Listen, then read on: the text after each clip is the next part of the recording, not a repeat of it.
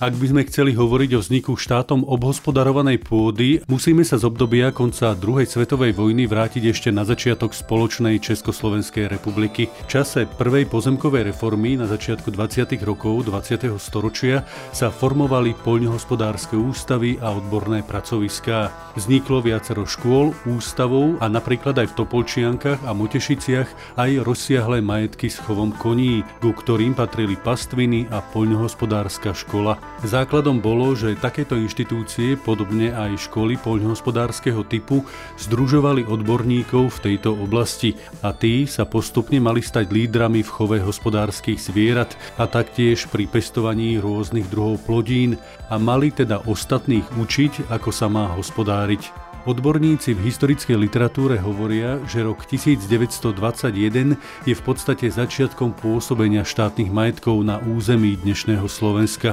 Československý štát vtedy odkúpil pôdu na štátny žrebčín v Topolčiankach a o dva roky neskôr aj podobné zariadenie pre chov koní pre potreby armády v Motešiciach. Keďže chcel využiť čo najviac potenciál takéhoto zariadenia, okrem pestovania krmovín pre zvieratá sa venovali aj chovu ďalších hospodárskych poľnohospodárskych zvierat a tak z tejto poľnohospodárskej činnosti získavali financie na chov koní.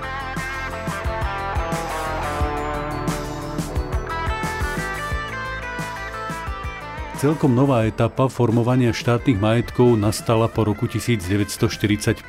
Štátne majetky hospodárili na pôde, ktorá prešla do rúk štátu pri vzniku republiky v roku 1918. Ďalej tam bola pôda z prvej pozemkovej reformy a pôda rôznych poľnohospodárskych podnikov, o ktorých už bola reč, teda škôl, ústavov a ďalších. Sumár týchto štátnych majetkov tvorilo vtedy 8 správ s 28 dvormi a takmer 8 tisíc hektármi pôdy.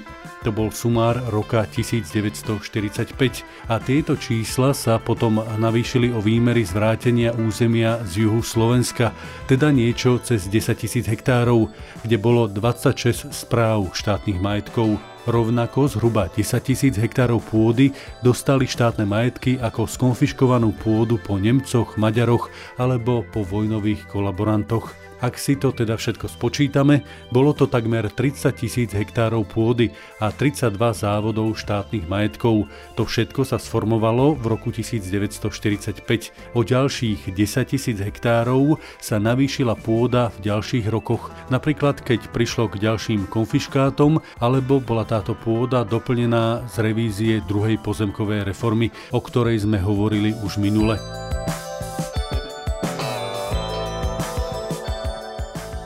Štátne majetky ako samostatný podnik začal administratívne hospodáriť od 1. januára 1949, teda podľa zásad obchodných organizácií. Oficiálny vznik štátnych majetkov datujeme do roku 1946. Vtedy totiž vznikli aj štátne lesy a tieto dva podniky, teda štátne majetky a štátne lesy, sa odčlenili od vtedajšieho spravujúceho podniku Československých štátnych lesov a majetkov. Zakrátko sa opäť zlúčili do jednej organizácie štátne lesy a majetky, tentoraz už len na slovenskej úrovni. Prvým generálnym riaditeľom štátnych majetkov sa stal František Lednár. Hospodári a pracovníci štátnych majetkov boli pravidelne vyškolovaní a dbalo sa na ich odbornú prípravu. Nástupom komunistického režimu sa neustále zvyšoval pôvodný fond, ktorý štátne majetky obhospodarovali. Vytvorili sa samostatné národné podniky štátne majetky, ktoré mali riaditeľstvo v Bratislave. Veľký rozsah podniku sa administratívne nedal zvládnuť, tak prišlo opäť k niekoľkým reorganizáciám. Za čas dokonca existovalo aj ministerstvo štátnych majetkov. Organizačná štruktúra štátnych majetkov bola relatívne zložitá, no spomeňme, že na najnižšej úrovni v rastlinnej výrobe pracovala výrobná skupina a v živočíšnej výrobe to bola farma. Súčasťou boli mechanizačné oddelenia a oddelenia pomocnej výroby, kde sa spracovávali krmoviny a osivá.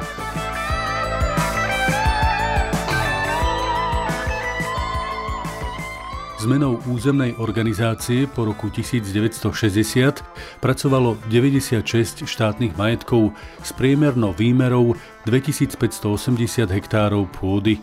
Pripomeňme, že vtedy sa riadenie štátnych majetkov presunulo pod príslušné okresné národné výbory. Tieto výbory mali však pod správou aj všetky jednotné rolnícke družstvá. Niekedy ich v okrese bolo aj vyše 100 takže oblasť riadenia štátnych majetkov sa vtedy trošku podceňovala, pretože okresné národné výbory sa viac zameriavali na budovanie jednotných rolníckých družstiev, čo súviselo aj s vtedajšou politickou situáciou. Napríklad v roku 1965 štátne majetky hospodárili na výmere takmer 400 tisíc hektárov pôdy. Podľa štatistických ukazovateľov mali štátne majetky v porovnaní s jednotnými rolníckými družstvami o niečo nižšiu intenzitu rastlinnej výroby, čo vyplývalo z viacerých faktorov. Hospodárske straty v jednotných rolníckých družstvách sa prenášali na hodnotu pracovnej jednotky a teda na odmeňovaní jednotlivých členov družstva. V štátnych majetkoch tento problém neexistoval, pretože strata sa dorovnala zo štátneho rozpočtu.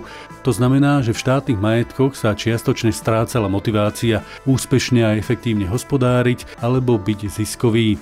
Ďalších desaťročiach štátnych majetkov, teda najmä v 70. a 80. rokoch, sa však situácia zlepšovala, no výnosy štátnych majetkov v porovnaní s jednotnými rolníckými družstvami boli vždy o niečo nižšie.